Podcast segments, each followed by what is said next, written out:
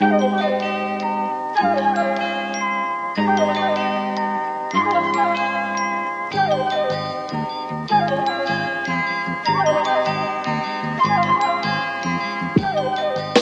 and welcome back to this free episode of. It's the free one. I didn't even get through the name of the podcast. No, you didn't. No. It's going to get more advanced each time until we finally begin each episode with it's the free one. Yep. Mm. One day Even I'm the bonuses. No, either that or like enough of the listeners will kind of just say at some point that it's cringe, and then we'll just pretend it never happened. uh, Like it yep. was, No. yeah, like it, like it was That's never a thing. I don't care what they think. I'm not interested.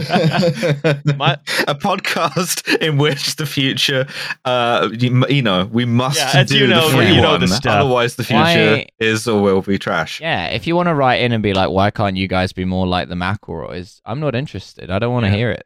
Uh, all, all beans juice. Uh, boy, do we have an episode for you today. However, All beans! It's the free one. uh, before I sort of we sort of continue with the uh, sort of opening of the episode capering that we're sort of contractually required to do, um, I first want to uh, introduce our guest for today is uh, Maria Norris, who is an academic in uh, terrorism and security studies, uh, who has long studied uh, the government's Prevent program. Maria, how's it going?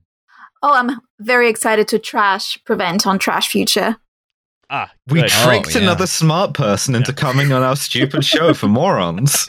yeah, that's right. Mm. And uh, and now we shall be uh, wasting her time for a little while. Uh, Uh, we're not like those squares over at my brother, my brother, and me. We don't like to ask the big questions like they do. no, uh, so um, I, I've been excited to talk. We've been wanting to do an episode about prevent for a while, uh, and I think we can consider this a little bit of a, spir- a spiritual sequel to our episode with Daniel Trilling about the Home Office as a sort of a worked example, taking some of those ideas further.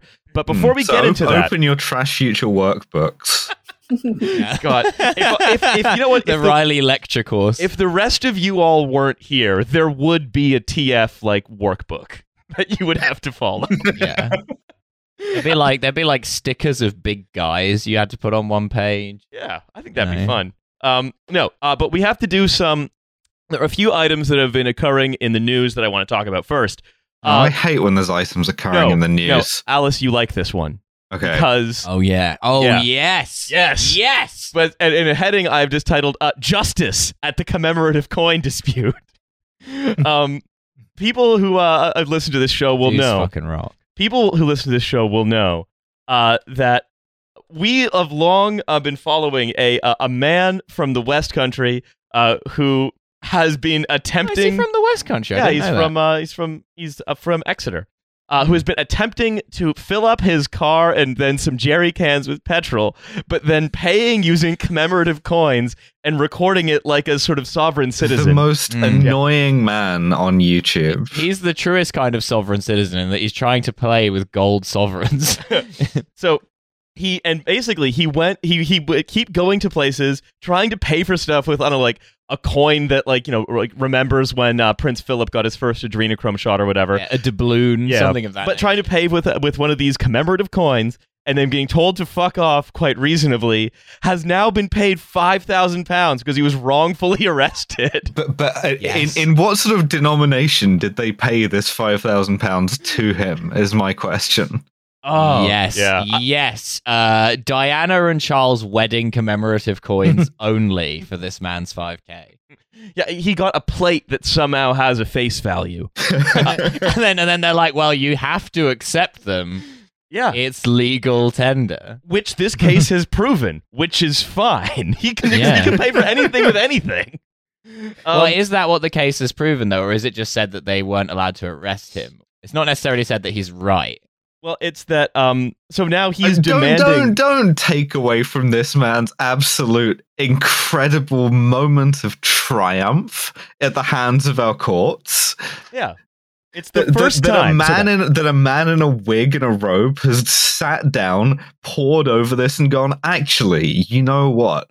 When you took that 60 quid commemorative coin to Tesco service station to try and pay with petrol, that was not something with which the law should concern itself. yeah, awesome. I had a very similar situation to this happen when I used when my parents like had the shop. and there was a customer who came in who had like one of those old five pound coins. Mm. Um, but you couldn't Oh. take it because like you couldn't like it wouldn't be able to be processed, right? Like because the current like you couldn't use that currency. Um, Hmm. but they were so insistent that they could buy like their day they, they could buy like their like daily shopping using that coin that they stayed in the shop for the entire morning. Um, Amazing. until until my dad, the manager in this situation, came in and then complained to my dad for another two hours so that he could use the five pound coin. And my dad was ultimately just like, okay, fine, just you know, we'll take it. You know, it's all good. Um, This Another victory. Another victory. YouTube comments at your Another dad. victory for the coin yeah, chads. this ha- yeah, this this, happened. This happened in 2004. So I was thinking to myself, like, I wonder what would have happened if this took place in like i i in the era of like Facebook.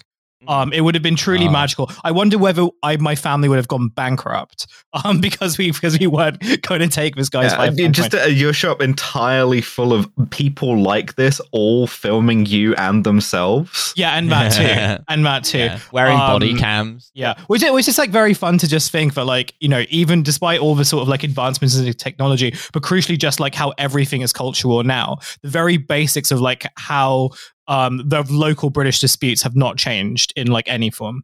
Oh yeah, we we are a commemorative coin dispute country. Yeah. uh, the British version of the Proud Boys is like a bunch of guys who get together with loads of cameras and like weird esoteric ephemera, like commemorative coins, and then film themselves co- committing a minor civil offense while Hmm. yelling a load of incomprehensible stuff about Well, the it's- Magna You Carta. know, it's, it's the same thing as those guys that went into the uh, uh, like vaccine clinic with a copy of the Magna Carta, a copy of the Rome Statute, and we're just like, well, I think you'll find all of these documents are in order. Uh, you are committing crimes against humanity. Br- Thank you. British, Have a good day. British people love to uh, show someone an authority either spurious documents or some kind of like spurious uh, like money. Which It's, it's rules great. lawyering. It's rules lawyering. It's it's it is deeply it's it is a, a, a something that's deep in the bones of people in this country to think that they've found a technicality that lets them do something annoying. And you know what? Yeah. This guy did. So Yeah, congratulations to Yeah, him. You are the freak of the week. I learned a lot about the law from stopthevirus.limewire.scam.kz,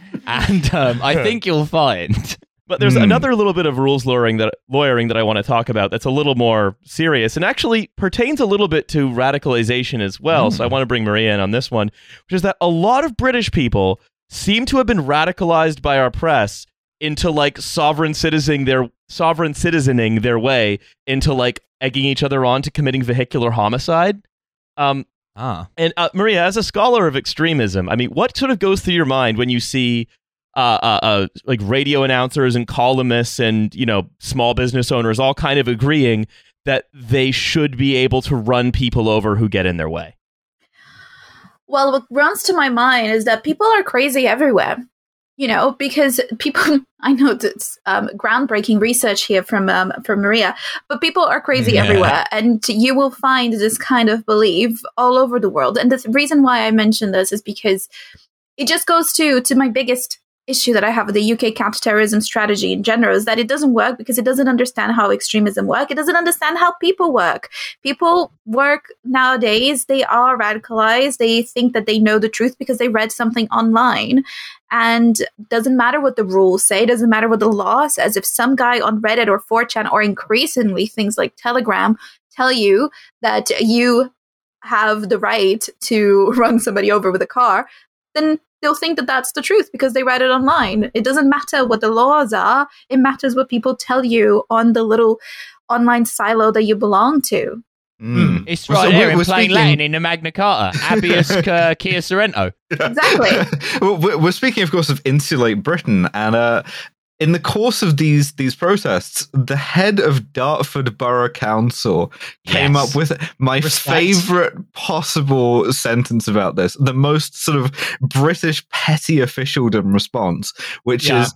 He said, "Why don't they try uh, gluing themselves to a job, That's right. or That's right. gluing or gluing themselves to something productive that will take our country forwards?" I Yeah. didn't know that well, the mayor why, of Dartford. why don't they? That's was, was a fucking crying laughing emoji. Yeah. Like, that's who's Well- been. Well, unlike you, I absolutely did because, well, I have um, not to turn this into the Dartford podcast, but this is very in character to exactly. So when when when this got sent around and it said the mayor of Dartford Council, I was just like, yeah, you know, I, I know what's, I know what's happening next. They're gonna like they are going to uh, do a cry laugh emoji response to uh, all this stuff happening. Um, and when someone dies, they're going to, or when like when an when an Insulate Britain protester dies, they are going to erect a big statue of an SUV uh, in the town in the town garden. Yeah. Yeah, Yeah, we 100%. we went to Mum's basement for comment on the Insulate Britain protesters, and they said, "Yo, those guys should try gluing themselves to some pussy for real." Yeah, that is kind of something that is that is something a moron would say for sure. I, I, it is. I do think it's it's quite interesting how a, a lot of what we see as radicalization versus not, even as you can see, elected officials, columnists, newspaper uh, uh, anchor, news anchors, and so on, sort of egging people on to commit acts of vehicular murder. Um, you can.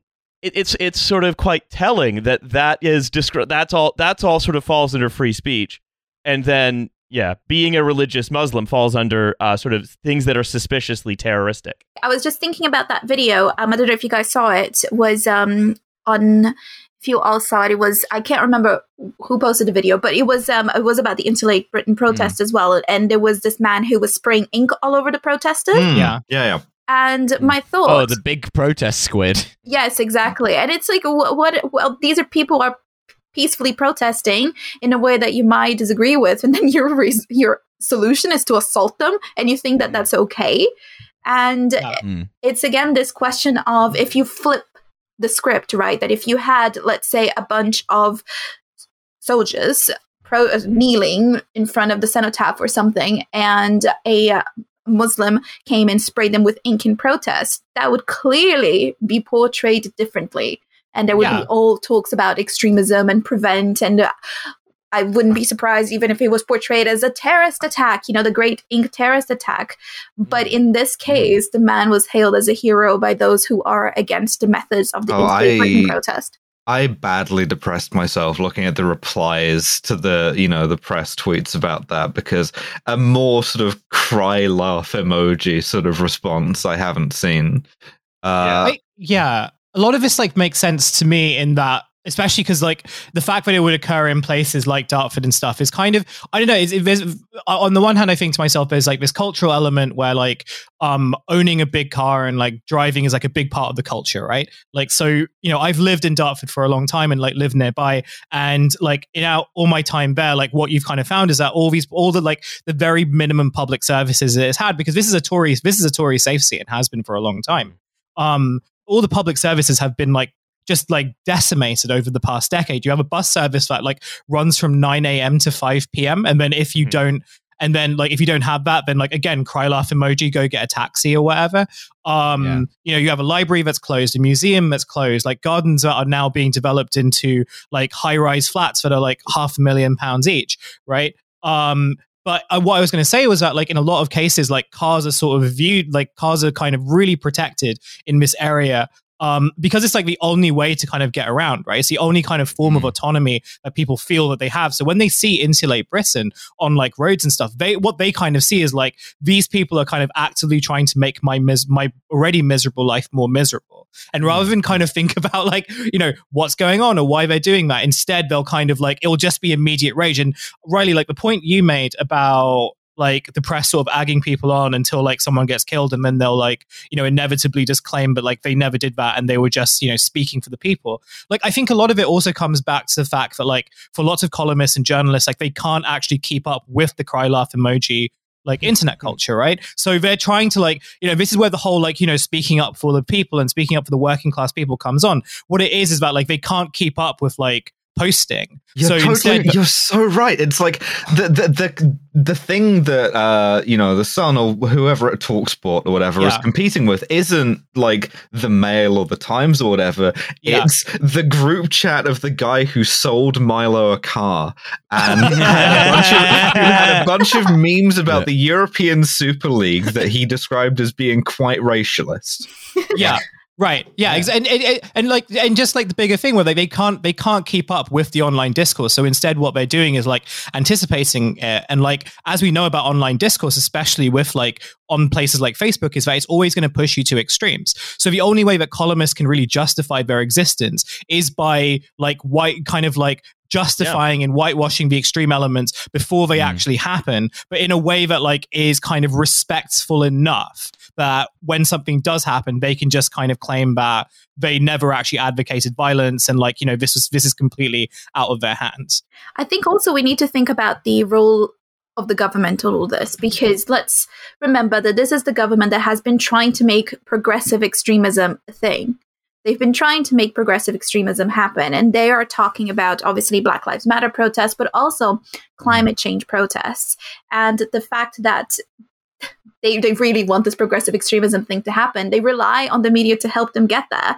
And when the media is competing with the online discourse, as we've been saying, it will always lead you in that direction, in the more extreme Hmm. direction. And it is playing directly into their hands. The more people get annoyed at um, Insulate Britain, the more people think that they have the right to run them over or spread s- s- squid ink all over them or whatever it was, the more it Hmm. plays into the hand of a government that is already trying to outlaw that kind of protest.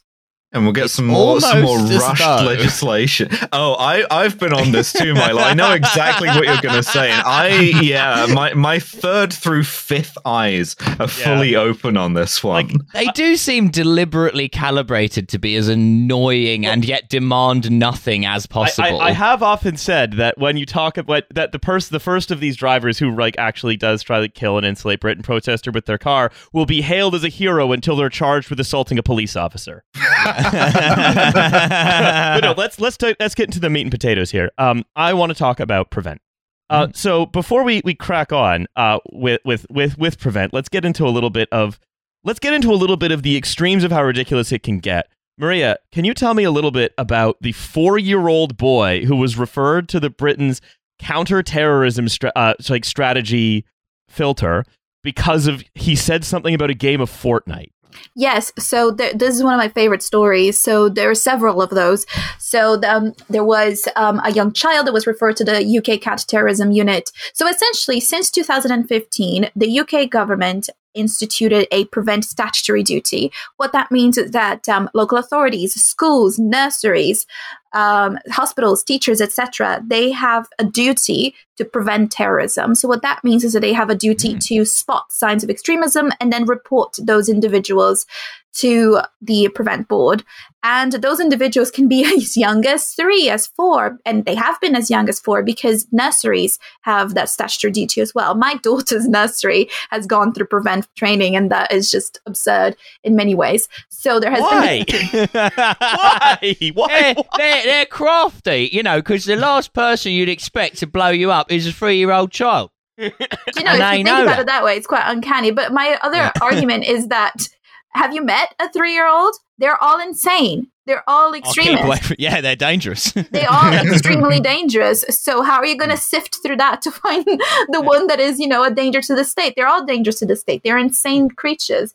But um, so there has been the case of the child who was talking about um, his father playing Fortnite or something like it, and the teacher thought they were talking legitimately about the father killing people, so Mm. refer them to prevent. My favorite story is about the four-year-old that drew a picture at nursery in his preschool, and the teacher asked him what the picture was, and the child said it's a cooker bomb, and the kid was trying to say a cucumber.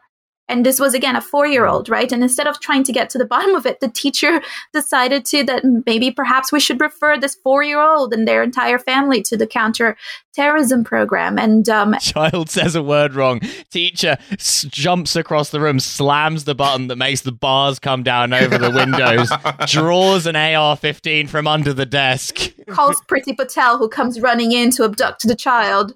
Oh, absolutely. Was this teacher a Katharine Birbalsingh? I don't know. It feels it feels very much like something she would do. but like ju- very much like jumping at shadows, which is as we'll see is going to be kind of a theme here.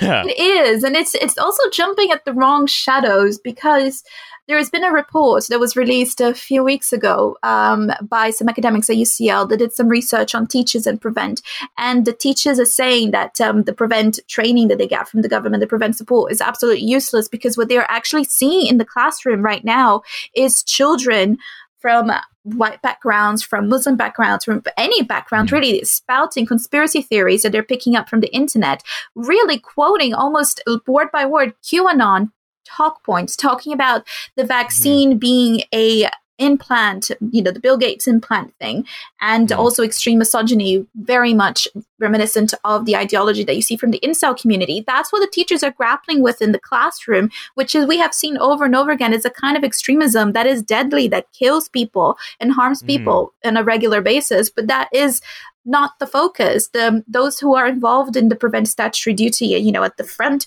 of this, the teachers that have to do this by law, whether or not they want to, are saying that the strategy doesn't work and that they're not getting the help that they need to deal with the actual issues that they're seeing in the classroom.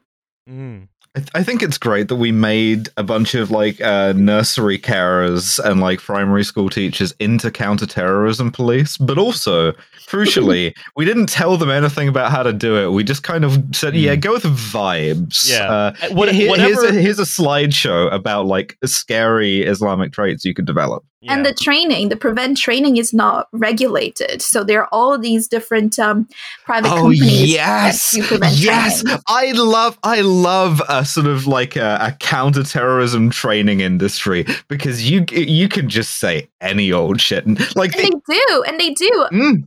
I've had Yeah, um, yeah, yeah. people tell me about their counterterrorism. Tra- I've been, you know, in disguise, incognito, into a few of them, and they're all pretty terrible. And I've had one of the worst that I've heard is uh, is um, um, my husband. He used to work as a he worked in an insurance company in a city many years ago, many many years ago now, and he went through prevent training. And some of the things that the people told him, the people delivering the training, was, you know, be aware if suddenly a colleague starts going to pray at lunchtime. Or if they wear Islamic Classic sign. Yeah. yeah, it's you know, if you see somebody praying, you know that they're gonna blow something up. Someone's praying, my lord, call prevent. Yeah, Exactly. I- I- Somebody's I- praying, call prevent. But you know, if they're praying in a church, it's probably fine. I don't think Yeah. prevent covers that. And Yeah. you know, if they are refusing to go to social events and citing religious reasons for that, uh-huh. all Hmm. of those things, there are possible signs of radicalization that you have to be aware of. Maybe they're just an introvert. I always refuse to go to social events, and I'll give whatever reason is needed to get out. And maybe that's what, what those people are doing as well. But um, the prevent training industry is completely. I can't make it. I'm in ISIS. Sorry. Oh, it Just fun, but- running, running out of excuses, losing the thread a bit, and kind of panicking. Yeah. got a got a beheading But- to go to. Sorry. Right. Yeah. So uh, the other thing, right? I think even even then, right? Uh, just sort of circling back to sort of the um the the, the teachers, how this is miss. If this is sort of a bad policy aimed poorly, it's kind of a uh, uh, the food is terrible in such small portions, but that sort of ruins Mm. people's lives. yeah. Um, and- and especially because like small portions. right the um that's not true. Uh, especially because um the if you say the real problems we're dealing with sort of like ki- like kids who are being radicalized into QAnon shit by by their crazy parents or Facebook or whatever uh, I, I I doubt the way to deal with that is more cops and surveillance and you know unaccountable databases held forever. I don't know. It's Right. never gone wrong before. Yeah, exactly. No, It's- the problem is never more counterterrorism powers. That's um, something that people get wrong when um, they read my work or they listen to me talking, you know, because I talk a lot about how the UK government doesn't deal with the far right or extreme misogyny as an, an actual form of terrorism. I don't want more terrorism. I want the terrorism apparatus that we have to be dismantled and we need to start again from scratch because it doesn't work. It hasn't worked for decades. It, I don't think it's Mm. ever really worked. And it just creates way more problems than it solves.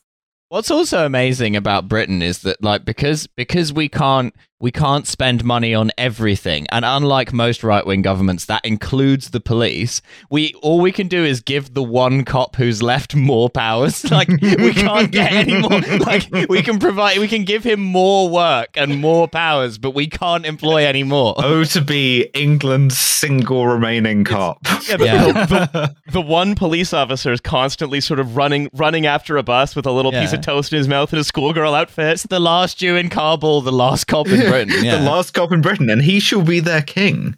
So let's. I want to talk a little bit more about the details of, of Mm. prevent. Right, we've talked around it. Prevent in law is one of the four strands of contest, which is the government's multi-pronged counterterrorism It's a shame they couldn't have had five. There- there are- we don't like to be too prescriptive, but there are five key pillars to any prevent scheme. exactly. Uh, uh, b-boying, uh, MCing, DJing. yeah, that, well, look, that's the, that's the key to prevent, right? They, they, they went to like Muslims and they were like, look, there are five pillars to your religion. That's a bit much, isn't it? So how how about four? How about four instead? Do you really austerity doesn't that with sound appealing? streamlining? Yeah, do you really need Hajj? Yeah. What if you sell one of those pillars and lease it back from a private company? How That's about right. that? So That's right. Prevent, uh, prevent, as we talked about, is this the counter extremism policy that a- that is aims to like identify people who may at some point um uh, commit a terrorist act. The other strands are pursue, prepare, and protect, which are all pretty self-explanatory. But prevent is Stuff Matt Hancock Yeah. does every morning. exactly uh, Yeah. prevent It's, is it's to sort stop of people being radicalized, which again is, is a real thing, right? And like as as we've said, you know, in reference to incels and other stuff, like people get predated upon and people get exploited and get recruited into like uh, violent ideologies. It's just we're very selective about which ones uh, we count as uh, you know extremism. Absolutely. And the thing is, being anti radicalization and having some kind of prevention program is brilliant, right? We want to stop people from becoming radicalized. It is very much as you say, Alice, it's a, it's a safeguarding issue. We want to Hmm. protect people from being brought into radicalization. I'm Hmm. getting the sense, though, that when we talk about prevent, the safeguarding part, part of that is not going to be entirely sincere. It's never been about safeguarding. It's been about safeguarding on paper because it sounds nice, but the way that it's been delivered, it's always been delivered from a security setting from the very, mm. very start. So you have, you know, if, if you get into, not to get too academic here, but we Mm. have this thing in, in security theory called securitization, where you turn something that isn't a security issue, you turn it into a security issue. And that's what Prevent has done. It grows cops on it like mold. Exactly. It Mm. throws cro- cops at it. It throws counter radicalization strategies. The Channel program, which is the official counter radicalization program in the UK, is extremely secretive. Nobody really knows what it does, but it is an in, like a deprogramming program essentially Yeah. that you go Well, it's, it's important to in a democracy that you don't know, for example, what you might be subject to uh, for saying something like looks like a cucumber and like you know having a little bit of uh, food in your mouth and it coming out wrong. You, well, because that would spoil the surprise. yeah, exactly. You couldn't possibly want to know. But so the the the prevent. So we talked about this. The prevent pre- prevent is this big amorphous thing that's just really about does someone kind of scare you if you have the prevent duty attached to you, and it's uh, you're you're engaging in Those safeguarding. Muslims are so spooky. Yeah, you're engaging in these concepts of safeguarding and, and extremism seem to be the two biggest Mm. concepts Well, here. like if, if if you wanted to be a little bit cynical about this, right? And I, you know, I hate to to tell you, but I might be a bit cynical about this. Given that uh, terrorist attacks have been committed by people who have like been referred to prevent previously, not been referred to prevent previously, uh, one might say that a lot of this is in aid of that one sentence in a BBC News article when an attack happens that goes, "Oh yeah, this guy w- was previously referred to prevent." It's sort of like an arse covering measure. but uh, what, what I think the what they're covering their asses from, right? Let's leave aside safeguarding because we know it's sort of not really. There's not much in there. They're not Hmm. actually protecting vulnerable be, people. They're just throwing cops at them. Extremism is the most slippery term in the whole sort of set of concepts. What they mean by it is, and this is a quote from the actual text of the law itself active or vocal opposition to fundamental British values, including democracy, the rule of law, individual liberty, and mutual respect and tolerance towards uh, different faiths and beliefs. So the Tory And- party then. Yeah. Yeah. Because one thing I like to do is look around Britain and go, there's so much mutual respect around here. Well, it's well, this is one of the things that we were talking about earlier, Alice, right? Where clearly, as especially as we go through this, what we'll see a lot of is that most of these, most of what the state is doing here is it's trying to use its power to correct how the people's affect. It's trying to make people feel and express the right things. Because as much as throughout all of the different prevent strategies, they talk about um, uh, risk factors for radicalization being things like poverty or social isolation or all these things. Mm. They have no lever that Or they addiction. can or they want to pull. Um, Hmm. That isn't just attempting to police the affect of people, trying to Mm. control what they feel and what they can say. Yeah, this is kind of like this is a particularly new Labour vibe for me. Like, and I know it's something that's existed un, uh, in a totally bipartisan way, but it's always occurred to me that that's a, a particular sort of new Labour bugbear is this sort of uh, deputy head sort of insistence on respect, right, as a value. You're Mm. very right. And Prevent is a new Labour baby. It was developed under New Labour, and it is a direct outgrowth of the community cohesion strategy developed in 2001, which is, again, New Labour's baby. The Tories obviously have taken and, and run with it, making it into a statutory duty, but it is very much a New Labour thing. Mhm. Mm. Yeah, when you're at, when you're in uniform, you're representing Britain. the, the standards of behavior apply. I mean, and- and so let's also think like, um, what happened? Like, what what's one of the things that's happened recently, right? Is because basically ever since 2006, people have been uh, leveling the quite correct criticism that well, prevent just seems to be a way to um, call the police in case someone is slightly too Muslim around you. Mm. Uh, it seems to be that, Police that are like, sorry, there's just one guy. It's going to take him a while to get Yeah, around. but that that, that people have been rightly saying it's very Islamophobic. And I've noticed that a lot of the usual suspects um, in British media uh, uh, have been sort of saying, ah, well, actually, they're, they're, it's more sort of people on the far right are getting referred. And I mean, I tend to think that like this is, and, and, and this is one of these things where it's one of these machines that just builds itself, right? Yeah, and it, Where- it, it also none of those people have bothered to ask, hmm, why might there be an upswing in like far right recruitment? See, that's the thing that you can't see me, but I'm banging my head against the table Yeah. because this thing drives me absolutely up the wall. Prevent referrals for from people from the far right have increased, and recently, I think in the last year and the, the last year's data, it has overtaken the referrals from individuals from the um, from supposedly Islamic extremism, suspected of Islamic extremism. But the thing is, the, the prevent referral data is just one layer because after there is a prevent referral, it goes through a sifting process until it actually gets assessed by a prevent panel. And what has happened over the last few years, I would say, as I think it started in 2016, Mhm. the prevent referrals that are considered to be credible referrals from the far right community far outweigh the prevents the referral that are considered to be credible from Islamic Mm. extremism. So for me, that tells that more people are saying, "Oh my God, that Muslim freaks me out a bit, so I'm going to refer them to prevent," and most of those are not legitimate concerns. And we can Mhm. debate whether or not they're legitimate in the first place, but that's for later. But fewer people are referring far right individuals or individuals in danger of being far right extremists. But Mhm. more of those referrals are valid. So the problem with ex- far right extremism in the UK has existed for generations. It has gotten so much worse since Brexit, but there has been more and more referrals for prevent. But prevent prevent cannot deal with the far right, even though it says it Mhm. can.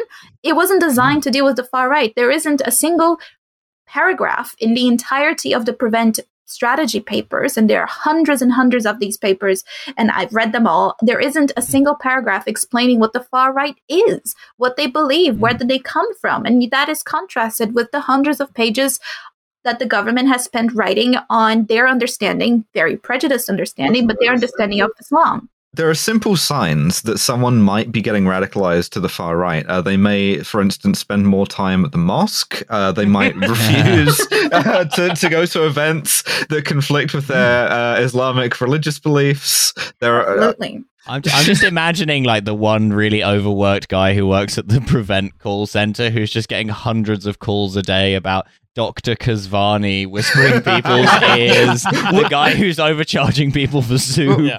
Maria, this well, is there is I- one, there is yeah. one thing that interests me though, which is we mentioned sort of uh, like spurious referrals to prevent, like people who are referred to prevent by people who have no real reason to be referring them, and that these these are sort of like sifted out, right? Is I hope there's no like life ruining consequences for being referred to prevent, and then prevent are just like, oh yeah, you didn't need to do that actually.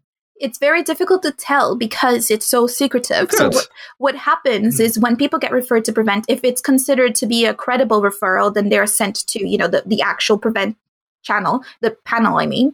And out of the prevent panel, you can have two outcomes. You can either be referred to the channel program, the de-radicalization program, or you get referred to social services or local authorities. And most of the referrals are sent to social services. So things like, you know, somebody needs therapy. They're not an extremist, just need they just need therapy. I mean, don't we all? But um Get whether referred to the not special podcasting program. exactly. But um, but we don't really know what happens to those people who have been referred to prevent and what effect being referred to prevent has on their lives because these things are not secret. They're supposed to be secret, but they're clearly not. Otherwise, we wouldn't know about the cucumber boy, the Fortnite boy. We wouldn't know about the girl who said that in her family they didn't celebrate Christmas. She was nine years old and she was also referred to the prevent program because Yeah. of that. We don't know what impact that will have on their lives because if we know about it, then I can guarantee that their friends and their community will know about it as well. So Hmm. there is an impact. And, that, and who um, knows what kind of like file, uh, you know, what kind of data that then leads Oh, to being kept Alice, on them. I know. Absolutely. I, I know, I know, I know that because Liberty recently published um, published a, a- an expose that the Home Office just keeps all of it, every referral. Oh, Uh, there's a big database of everyone who's ever been referred, regardless so of if, what if happens you to them. next time next time you interact with the state in any capacity, there has there's the possibility that that's just going to flash Well, up on the screen. it- you it- get pulled over by the police, and there's a little terrorism flag on the police national computer. You know, you apply Yeah. for a job where you have to get a you know some kind of like a security clearance or a background check or something, and Oh, that's on there that. too. Yeah. Well, it's because the one of the what what some of the logics of like especially the home office, right, which is this because prevent his run out of the home office, this sort of this secretive um, paranoid culture where you're always worried that if you if you do anything other than the harshest thing, that if anything goes wrong, you and everyone will, will know get, will get immediately fired because the right wing press will be out for your blood, right? You, that that it, you of course they're going to basically keep a database of everyone who has been a little bit too Muslim in public um, and and then obviously secure it poorly, and then just have it sort of forever, and either uh, lose the part of it that said that you nothing that there was no further action taken, or maybe it's one of these things, and departments like the Home Office create these files that just because they're so thick. They means that they need to keep being checked, and every time they're checked, or every time they look at you, that adds a little bit of thickness to the file, and it's Hmm. this kind of surveillance web that it's very, very difficult to escape from that has been mm-hmm. put on you for basically no reason.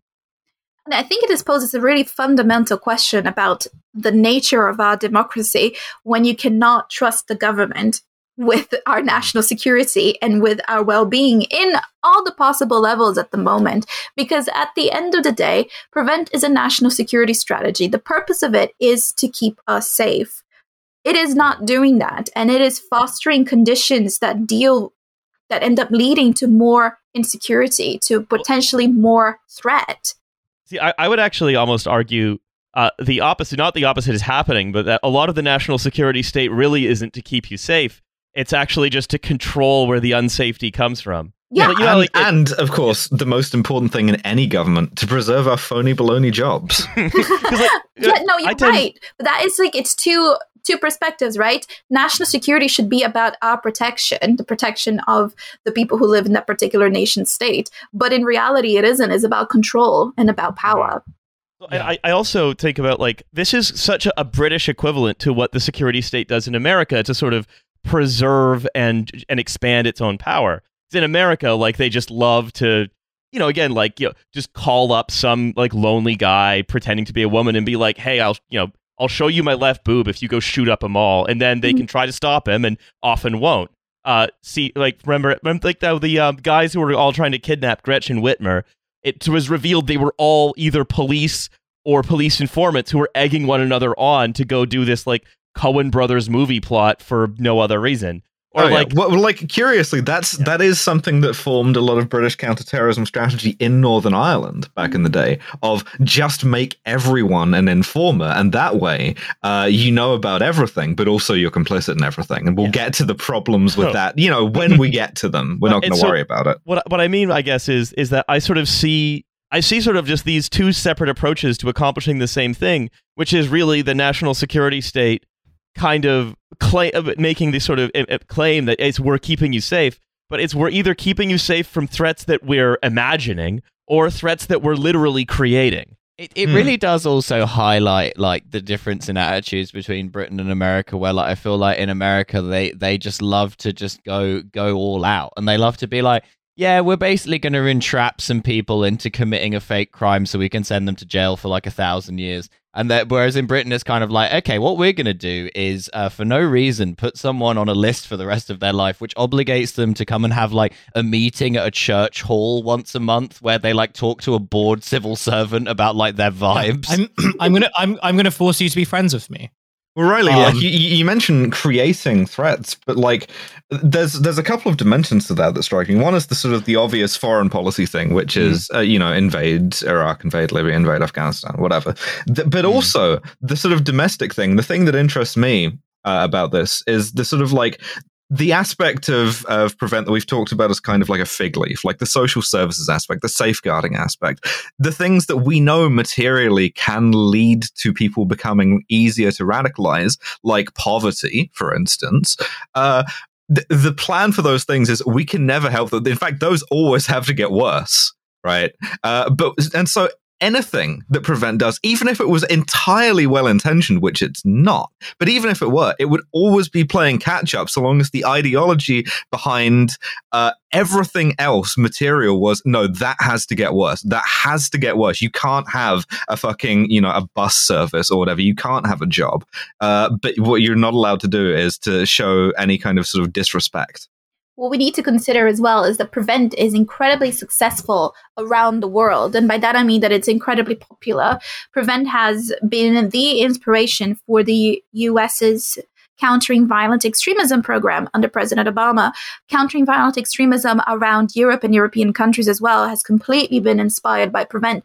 Within counterterrorism circles, Prevent is this beautiful, shiny thing that is extremely successful and everybody wants to copy and everybody has copied.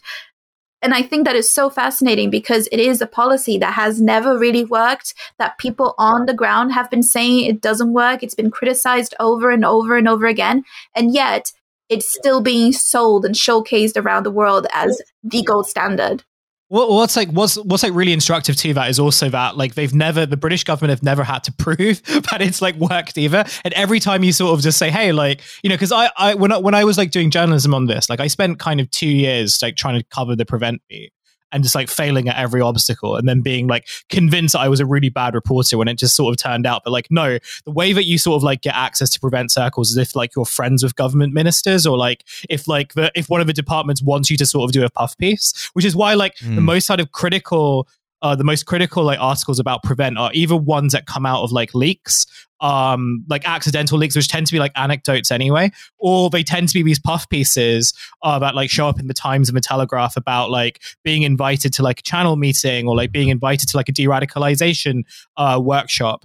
Um you know and then like, and when you find out that oh like a lot of this was like orchestrated by the home office and given to like their special like home uh home like correspondence right? That was like the big strategy in like uh it, like between 2014 to Mm. like 17 i think it's changed like a little bit now where they become even more secretive. A lot of that like has come when the home office centralized prevent in uh 2011 uh and where like they kind of like so where you had like prevent has never been perfect. It's been like far from it. But like the first iteration prevent was very kind of community driven it was um which had its own problems but like when it kind of went into the home office it became like much more ideologically driven as far as i could tell. And it was one where like if you sort of question the logics of prevent or how it worked um you would either have like people invested in prevent sort of telling you that you had no idea what you were talking about but actually no i'm not going to explain to you how this works. Um or you would have com- commentators. That's emotional labor. right. But if yeah, if you but if you then you'd have commentators and columnists and like, you know, think tank ideologues, often they're like the same people meshed together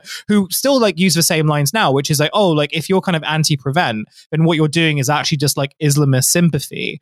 Um, and you're kind of like legitimizing their view because a lot of the cases, what prevent, and I think right, like Riley and like Maria, you kind of both touched on this.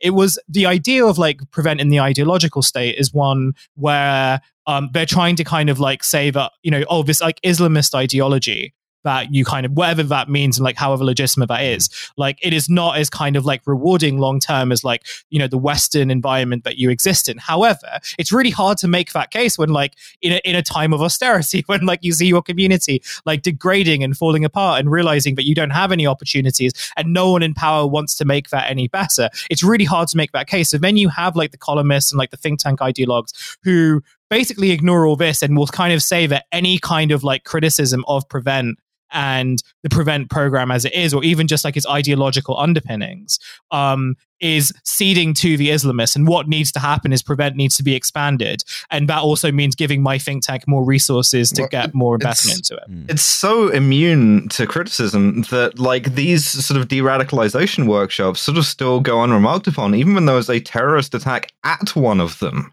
Yes.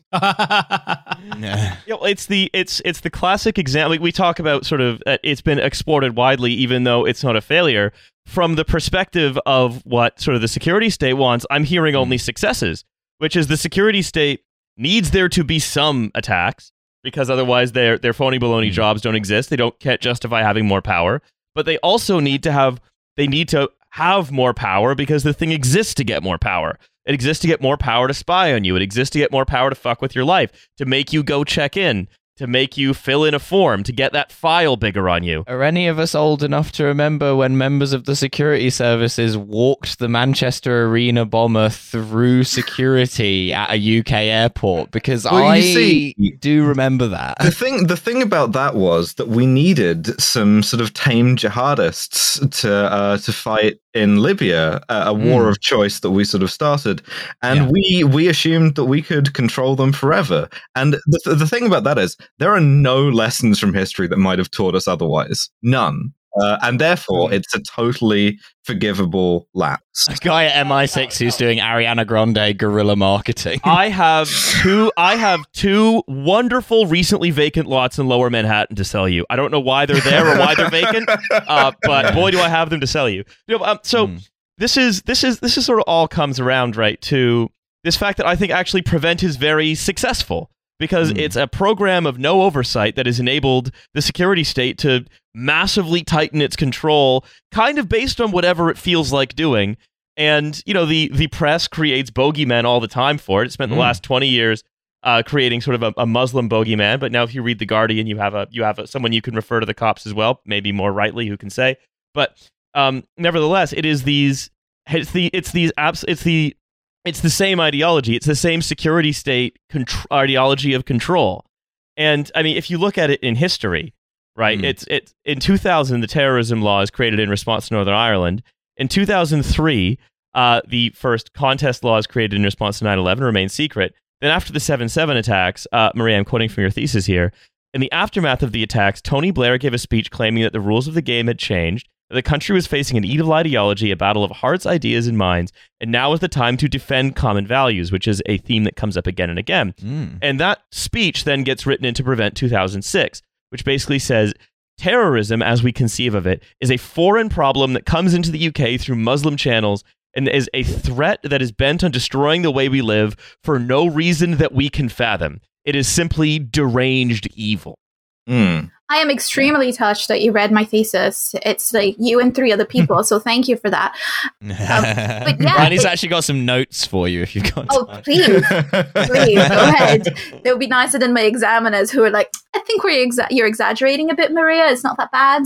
It's So I had to convince him that he was that bad. this reminds me of something Nate once said to me, which is that when he was on his creative writing MFA, he wrote a story about some uh, high school kids in Indiana in the 90s, which is where he grew up and went to school in the 90s. And they said to tone down the homophobia in the kids' conversations because it's not realistic. And he was like, buddy.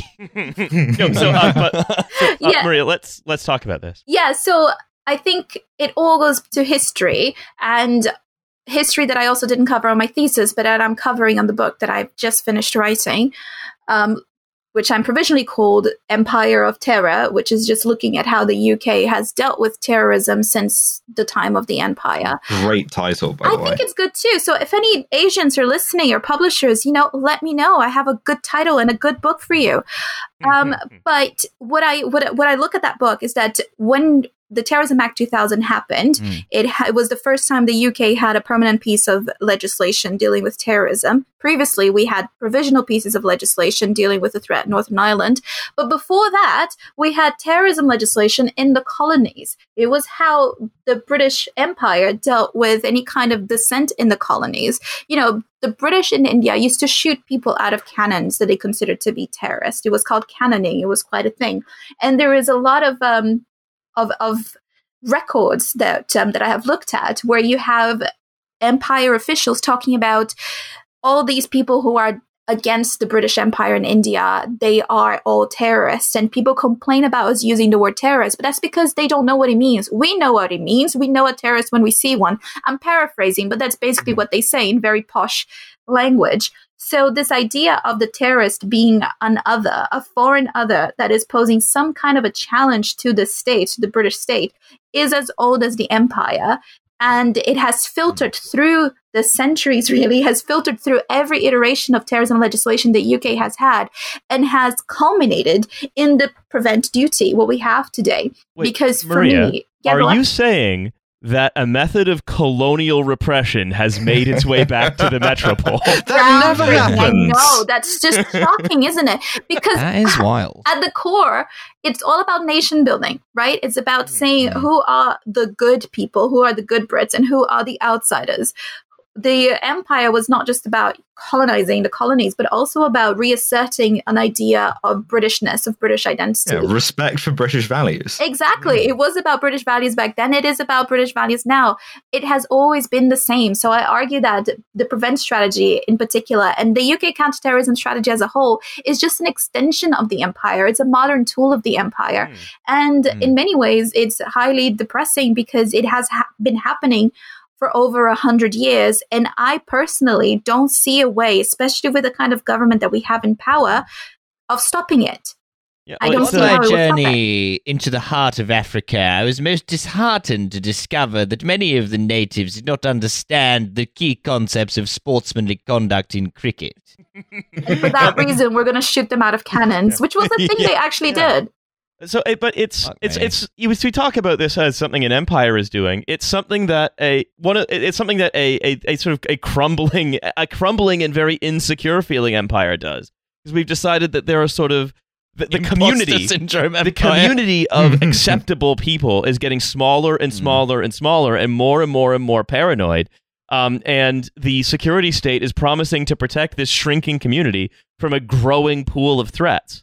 It's a losing battle. It's a losing battle because what they're doing in the end is that they're fighting reality. You know, they're going mm. against reality. Oh, The- we love that. I mean, it's, In it's Britain, oh boy. What, are you are you saying that British people are fighting people that they have they, that exist in their head? Or they're fighting for a world that entirely exists Britain in their is own not mind. real. Britain I'm isn't saying- real. and I'm saying that they are fighting against reality in the sense that they are fighting a losing battle. You know what they're trying to to create with this this idea of an insular britain you know with the proper british people and the foreigners are all outside. It's not a reality. It has never been a reality but it's even less of a reality now. And that's what they're trying to impose through these measures. And it is going to fail. Eventually it's going to fail. But until it gets to that point, the amount of suffering that it's going to cause to people, the amount of damage, and I'm very clear in this in, in my work in general that this is a type of violence. We we we can joke about it, and we do joke about it because it is so absurd, it's ridiculous. But Mm. what prevent does, it commits a form of violence against a certain group of people. And it is state sanctioned violence that is being dressed up as safeguarding. And it's all a process of nation building and social control and about increasing the security state. And it is mm. so harmful. And it is still ongoing because it is touted as this great success because it does what they wanted to do, right? Which is control people. Something I also find interesting of I mean aside from the aspects of it which are obviously like deliberately malign and the other aspects of it which are inadvertently malign um there's this Apart there's a very there's a very intriguing aspect of like sloppiness to it where like they're like well we're not going to bother to define what a terrorist is. It's like you're writing a law! Like I love the politicians who are just like oh lawyers fucking nerds they're always trying to define what stuff is and what it means. They're fucking losers. Go read a book. you, you always want to have this sort of state of permanent exception, right? Yeah. Like that's yeah. you always want to have this thing where uh, terrorism is such a unique evil that even a law that deals with uh, like evils regularly has to place it in its own separate category and it requires special measures and then it requires mm. you to hmm. do you know not really fully define what those measures might be so you can keep yeah. tinkering and adding to them we need to get all this red tape out of the lawmaking process but also we want if we want to talk about i want to go back to this idea of fantasy because essentially what we've done is we've written a fantasy into the law and and, and this happens mm. numerous times right we've written the fantasy into the law that by controlling people's affect, by controlling what they can say and how they can present themselves and stuff, uh, through yeah, a network of paranoid snitches, mm. that you can sort of fight the effects of, say, alienation and poverty and all this stuff. But Which also, we're again constantly making worse. We ha- we have to make worse because if you mm. try not to make it worse, that's also terrorism. But uh, that we also say right. Uh, it, it, we talk a lot about foreign policy in the 2006 paper, where we say yes that the threat come to the UK comes from different quarters. This is from the from the paper. Terrorists inspired by Islamist extremism may have come from British communities. In recent years, terrorist suspects investigated in the UK have come originally from countries as diverse as Libya, Algeria, Jordan, Saudi Arabia, Iraq, Somalia, and elsewhere. Uh, the first action to counter radicalization lies in addressing structural problems in the UK and elsewhere that may contribute to radicalization. In the UK, this forms part of the government's broader equality agenda. And again, yeah, we, you just don't do the equality agenda. Then, yeah, but you like, say yeah. that it's there, so yeah. you know. But second, here's where the foreign policy bit comes in: is they say is they say look terrorism is a pro- problem that comes from abroad people are fighting us despite the fact that we're helpfully intervening in their countries and you hmm. it sounds like I'm I'm sort of exaggerating or joking but barely Britain is like Microsoft Clippy it yeah. just shows up and it's like it seems like you're trying to have some democracy so here here's here's the paragraph uh, some argue that the West does not apply consistent standards in its international behavior. Hmm. Conflicts such as Bosnia and Chechnya are cited. And is That's such a fucking that, yeah. weasel fucking way of of going like uh, if you if you object to uh you know bombing Libya or whatever in fact you're actually just pushing for more rules based international yeah. order. so but what they say right is that is that if it, addressing that maybe uh, their Western nations are the main aggressors here, that terrorism isn't just this evil ideology from abroad that hates us for reasons purely within the ideology that comes from abroad and is Muslim, basically, right? They, they have to say US and UK action in Iraq to remove a serious threat to international security and subsequently promote a democratic and pluralist government, which is going great. It was certainly pluralist in the sense of there are lots are, of people vying to control the territory. Are, are sometimes portrayed as attacks on Islam itself, regardless of the actual rationale for the action. So it's like it's living in the other fantasy where you get to decide how the invasion of Iraq and Afghanistan get interpreted by everyone around the world. What's an invasion between friends? And I mean, there's also this other domestic aspect to this that I want to talk about really quickly, which is like, wh- why would you think that Britain is, you know, an institutionally Islamophobic or institutionally hostile to you place? Uh, you know, not taking into account the, the successive governments being sort of sheepdogs by uh, various sort of tabloids, and in order to like appease them while they publish sort of naked Islamophobia. Going back to that thing in Iraq, I mean that's that's bad, and it is really bad. That's from 2006, isn't it? My favorite comes from the 2009 strategy when they're talking about um, what happened in Guantanamo Bay and um, in Abu Ghraib. You know the the very clear torture happening there, and the way that they frame it in in the text is like some may argue that the treatment of detainees was not up to the standards of human rights. And like what some may argue, some may hmm. argue that the torture of people, yeah. some terrorists may exactly. argue that. So yeah. it's Fucking pussies. Everything is presented Libs. as everything that could implicate the West in any way when it comes to the motivations of terrorists is presented as a conditional, whilst everything else is presented Yeah. as fact. Interestingly, interestingly, by the way, uh, that 2009 strategy, uh, that is where Sajid Javid got the law to strip Shamima Begum of her citizenship uh, and cause the death of her baby. It was the Gordon Brown's 2009 prevent prevent review that added that the ability to strip citizenship from someone who is deemed to basic to be a terrorist threat to the country. Can I just add a quick um, note to that? It's yes, the strategy proposed it. The change in law came in 2014, which is in the British Nationality Act, um, which amended the British Nationality Act. The Immigration Act 2014 amended the British Nationality Act, which meant that you can deprive someone of their citizenship even if they don't have a second citizenship. Before that, you could you could remove somebody of their remove their citizen, British citizenship if they had a second citizenship already. But the change that came directly, as you said, from that um, argument through Prevent, it came in 2014, is what allowed for Shamima Begum to be deprived of her citizenship because she doesn't have another one, but because she could potentially get one, then um, then that's why um, it was it was removed. That whole thing about deprivation of citizenship is ridiculous. It's it's the government is gaslighting people on it because what happens with citizenship, right, is that um, you cannot be stateless. Being stateless is an is against the Geneva Convention. So the way that the government has gotten around this is that it's argued, and it's argued that in court because it has gone as far as the UK Supreme Court to say that it is not us. It's not us, the state, that isn't making you stateless. You are making yourself stateless because you could apply for a second citizenship. You just haven't done so Mm. yet. Once again, the deputy head st- stuff. Like it's it's your own time you're wasting. Exactly. That's exactly Yeah, it. is that the Well- wall doesn't need your support. It's the This is uh, I found this particularly interesting on a number of levels, both because A, if you genuinely think that Shamima Begum is a dangerous international terrorist, like you can literally let her back into the country and immediately put her in jail. Like Mhm. that is like the way in which she doesn't go to jail is you don't let her back into the country. So the security argument just doesn't hold up to any like again, leaving aside any moral questions here. I'm not suggesting that Shamima Begum is a genuinely dangerous terrorist, but if if you believe that, Yeah. surely you want to put that person in jail, right? Uh-huh. In which case the easiest thing to do would be to let her back into the country where you could quite reasonably, again, reasonably in a legal sense, prosecute her under a number of laws about taking part in terrorist activity and put her in jail where she would be under your supervision. no, but that, that's the problem. That doesn't fit with the fantasy. You can't put them in jail anymore. They have big they have big tellies, so uh, yeah, it's like an holiday camp. She'll be watching beheading videos in Wormwood Scrubs. I'm sure that's going to come as a, as a complete surprise to all of you, but um, the number of people who have been deprived of their citizenship is a secret. You can there is hmm. it's not widely oh. available. Oh. There is an estimate of about 20 people that we know of were deprived of their citizenship. Most of them were Muslim and they were deprived of their citizenship without having a second citizenship as well. So they were made stateless until they sorted themselves out. And hmm. it's Yeah.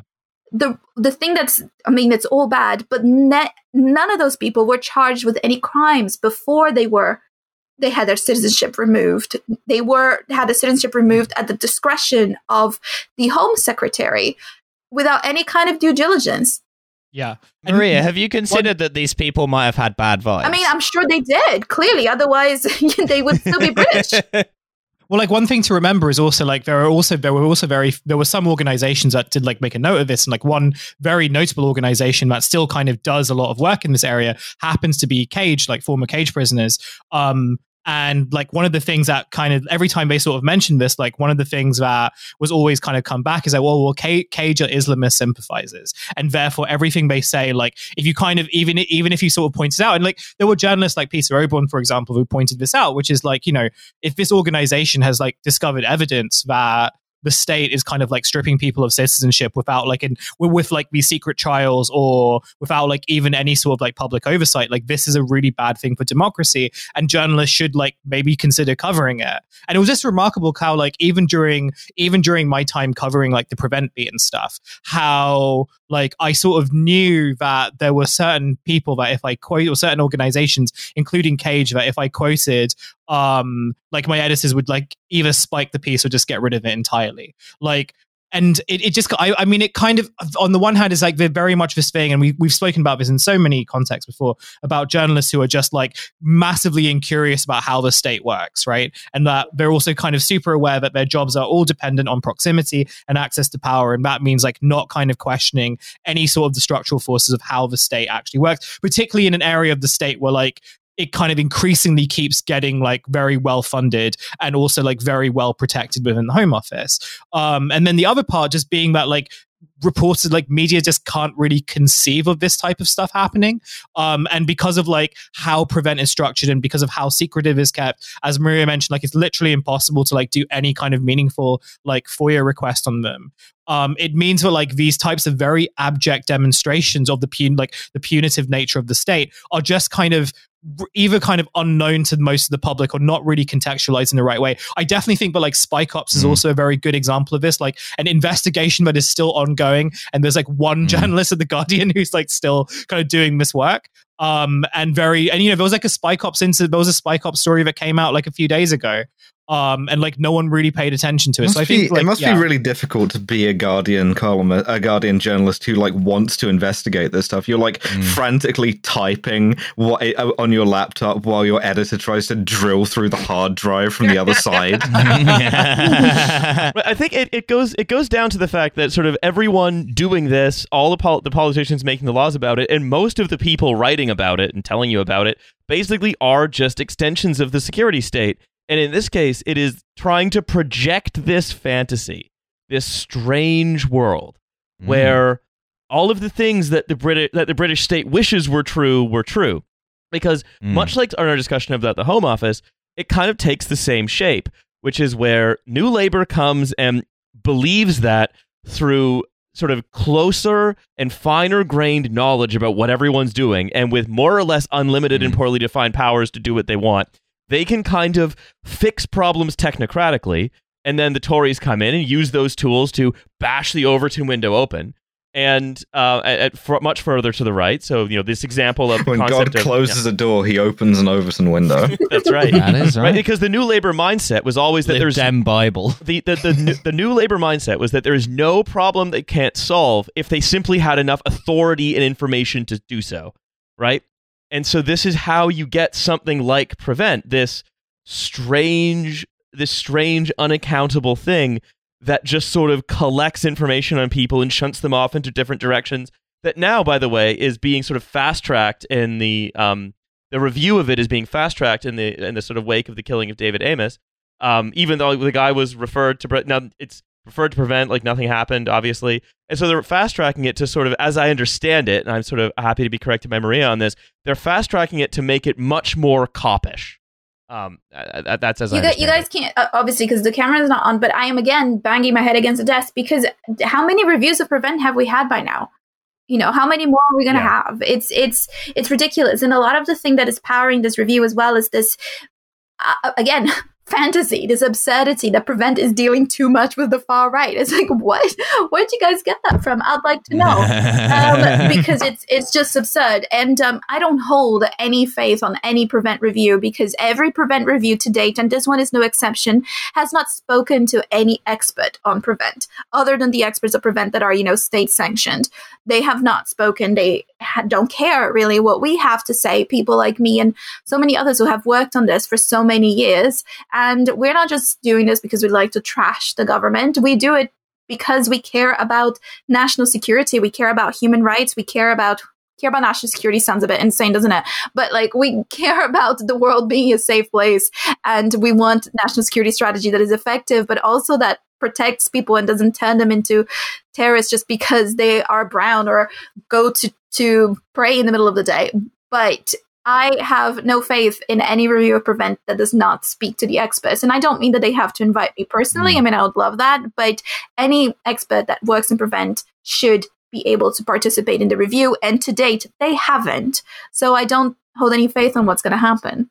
Well uh, if we want to talk briefly also we've about had like, enough of uh, experts. who who um who is able to uh, sort of talk and work around prevent it's one of the other things it does one of the other reasons why it's so unassailable in addition to creating the problems that the natsec community wants to solve and the way that they want to solve them, as opposed to in the ways that they actually exist, is that also it's like it's um it is absolutely a massive money hole for like the Quilliam, the Henry Jackson Society, Institute for Strategic Dialogue. Oh yeah, like, lots of Hussein, de-radicalization Institute for guys. Strategic Dialogue. Uh, what do they do? uh, even or even uh, Strategic Hussein, you, dialogue. yeah, Hussein, Yeah, you like mentioned you mentioned uh, tech against terrorism, where they have Oh, a, a- yeah. an AI platform designed to identify extremist material on the internet um, that like would never never got used. It seems like you're being Muslim. I don't think it was Tech Against Terrorism. I think it was another organization that Oh, sounded right. a lot like them, who had like so the government invested, I think, like kind of six hundred thousand pounds into Hmm. a type of AI that was designed to like um to to like indicate and get rid of like potentially extremist material. Again, like you know, this was from a BuzzFeed article where they didn't like disclose any like details though to how like it defined extremist terms or like how it would worked and stuff like that. It was, but what seemed to be the case was that they invested a lot of money into this British startup and no platform like Facebook, Twitter, and stuff like, but no platform like was willing to take it up.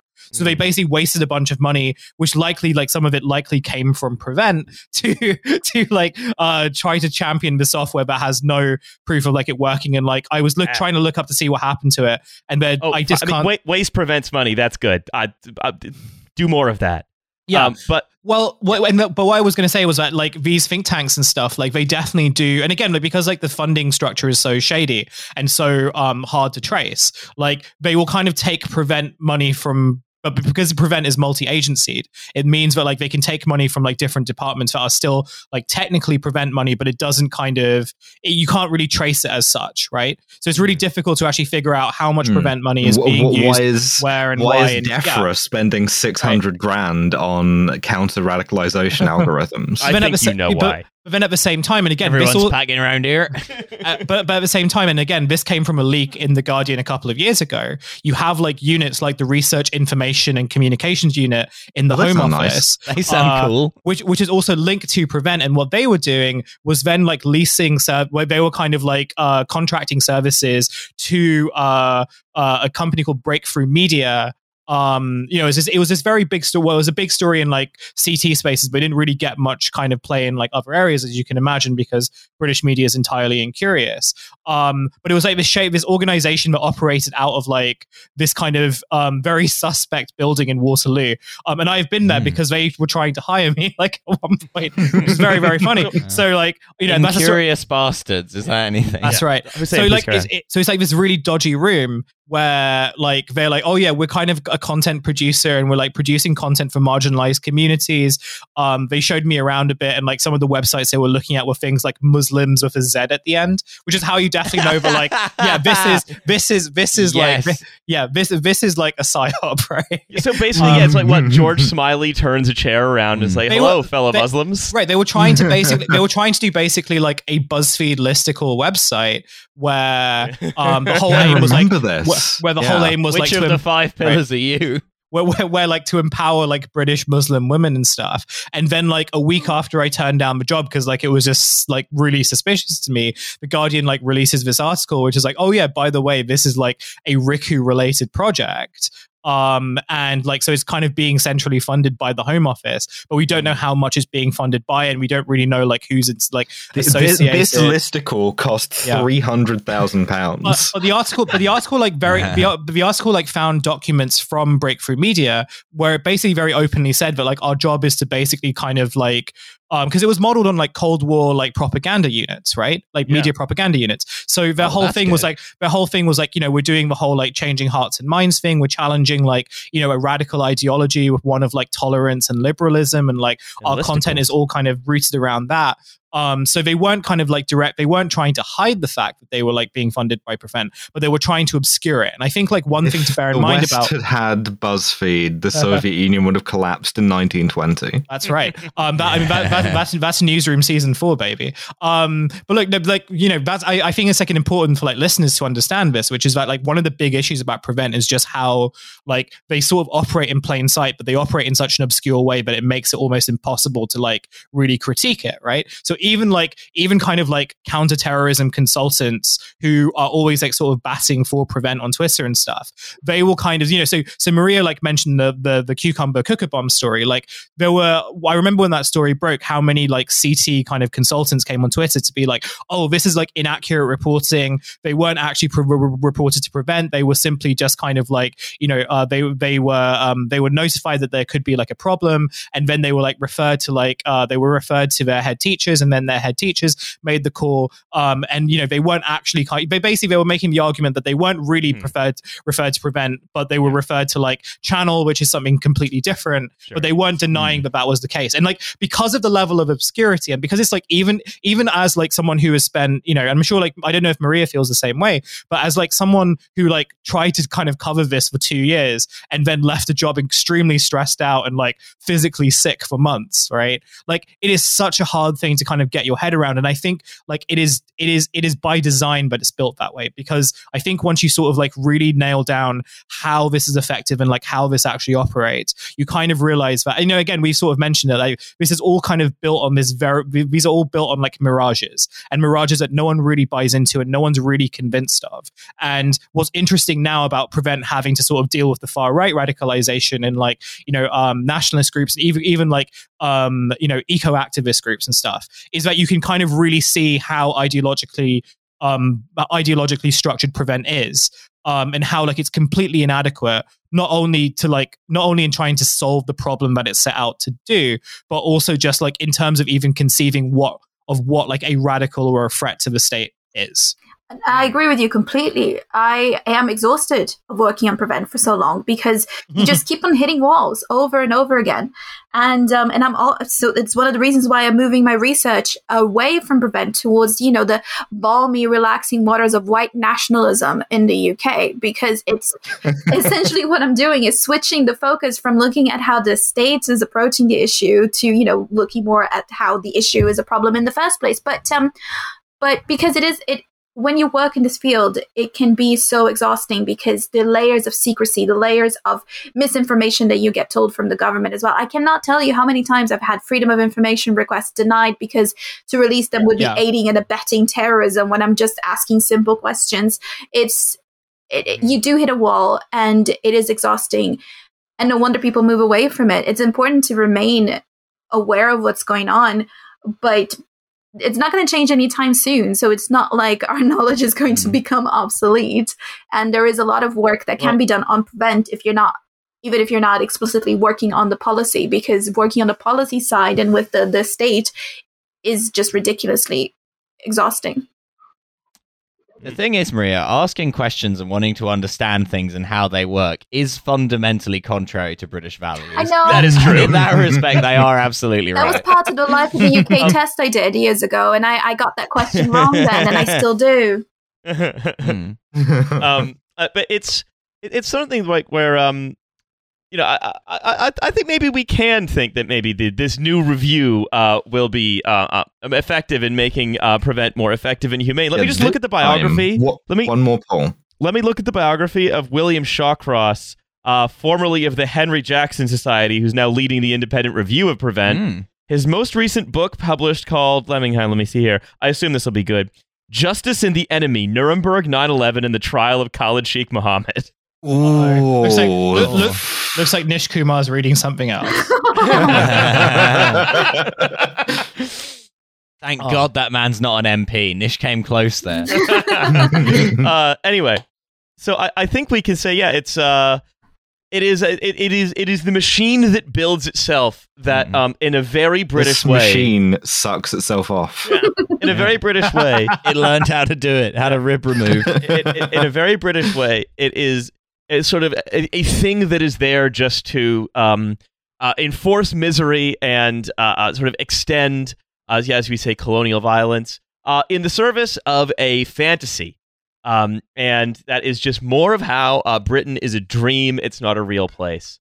Um, cool. So, with all that being said, I want to say, Maria, thank you so much for coming and talking to us today. I had a very good time discussing a very uh, unpleasant issue. It was upbeat. yeah, we managed to keep it upbeat. Yeah, thank you so much for having me. I also had a really good time. It's important to talk about these things, even though they are exhausting, but it's also good to talk to people about these things. So it's not just me yelling at the walls in my office about it. So it's it's Mm. good to, to to hear other voices other than my own. Oh, you could have heard so many more voices if you'd have made that Oh, clear no, earlier. no. no, no, go cut his mic. It's, cut his it's mic. possible No, there no, were, no, there were God more damn it. people here than you first thought. no, um, so with all that being said, uh, don't forget we have a Patreon second episode every week. Cost five dollars a month. Uh, you can afford that. It's like You can subscribe to it yeah. and maybe lose your virginity to Sassman. Yeah, well, look, oh you- God, you- there's so many layers. look, you can look, look, right? You can either subscribe on Patreon or you can subscribe using a special commemorative five pound coin. Just mail it Yes. to us. Mm. Uh, we will take a special commemorative five pound coin. You will have to mail us another five pound coin every month, though. So Yeah. do be aware of that. Can I butt in and, and Um, pl- plug my own podcast before I forget? Always. Oh, Plug, plug, please. plug. Thank you. So I have a podcast called Enemies of the People, and it's basically about extremism in the 21st century. And it's me in conversation with authors, policymakers, experts, people in general working in the field or experiencing the world that we live in. So it's it's really about how are we living in a fascist society and how can we fix it. And um, I'd love it if you check it out. I am on a mission to leapfrog Nigel Farage in the UK politics Mm. podcast charts. And last time I checked, we were enemies of the people on 32nd place in the rankings, and he's in 31st. So I am going to beat him. I am going to get away with Get it. Get his ass. Get his ass. I will, with your help. So please check it out. It'll be another sad day for Nigel Farage. Yeah, uh, so- Stood in front of a seven-inch TV with a pint. Nigel Farage being referred to prevent for endorsing the IRA. That's right. Uh, man, when he eventually finds out the Queen died, he's gonna have such a sad little personal funeral at his house. Yeah. um, anyway, uh, I'm very hungry. I'd like to go to eat some dinner. So, Mm. Maria, thank you again very much. Everybody, No check that out. cucumber in this We one. will have a link in the description uh, to Enemies of the People. Otherwise, uh, we'll see you in a few days on the premium. Bye. Bye, everyone. Bye. Bye.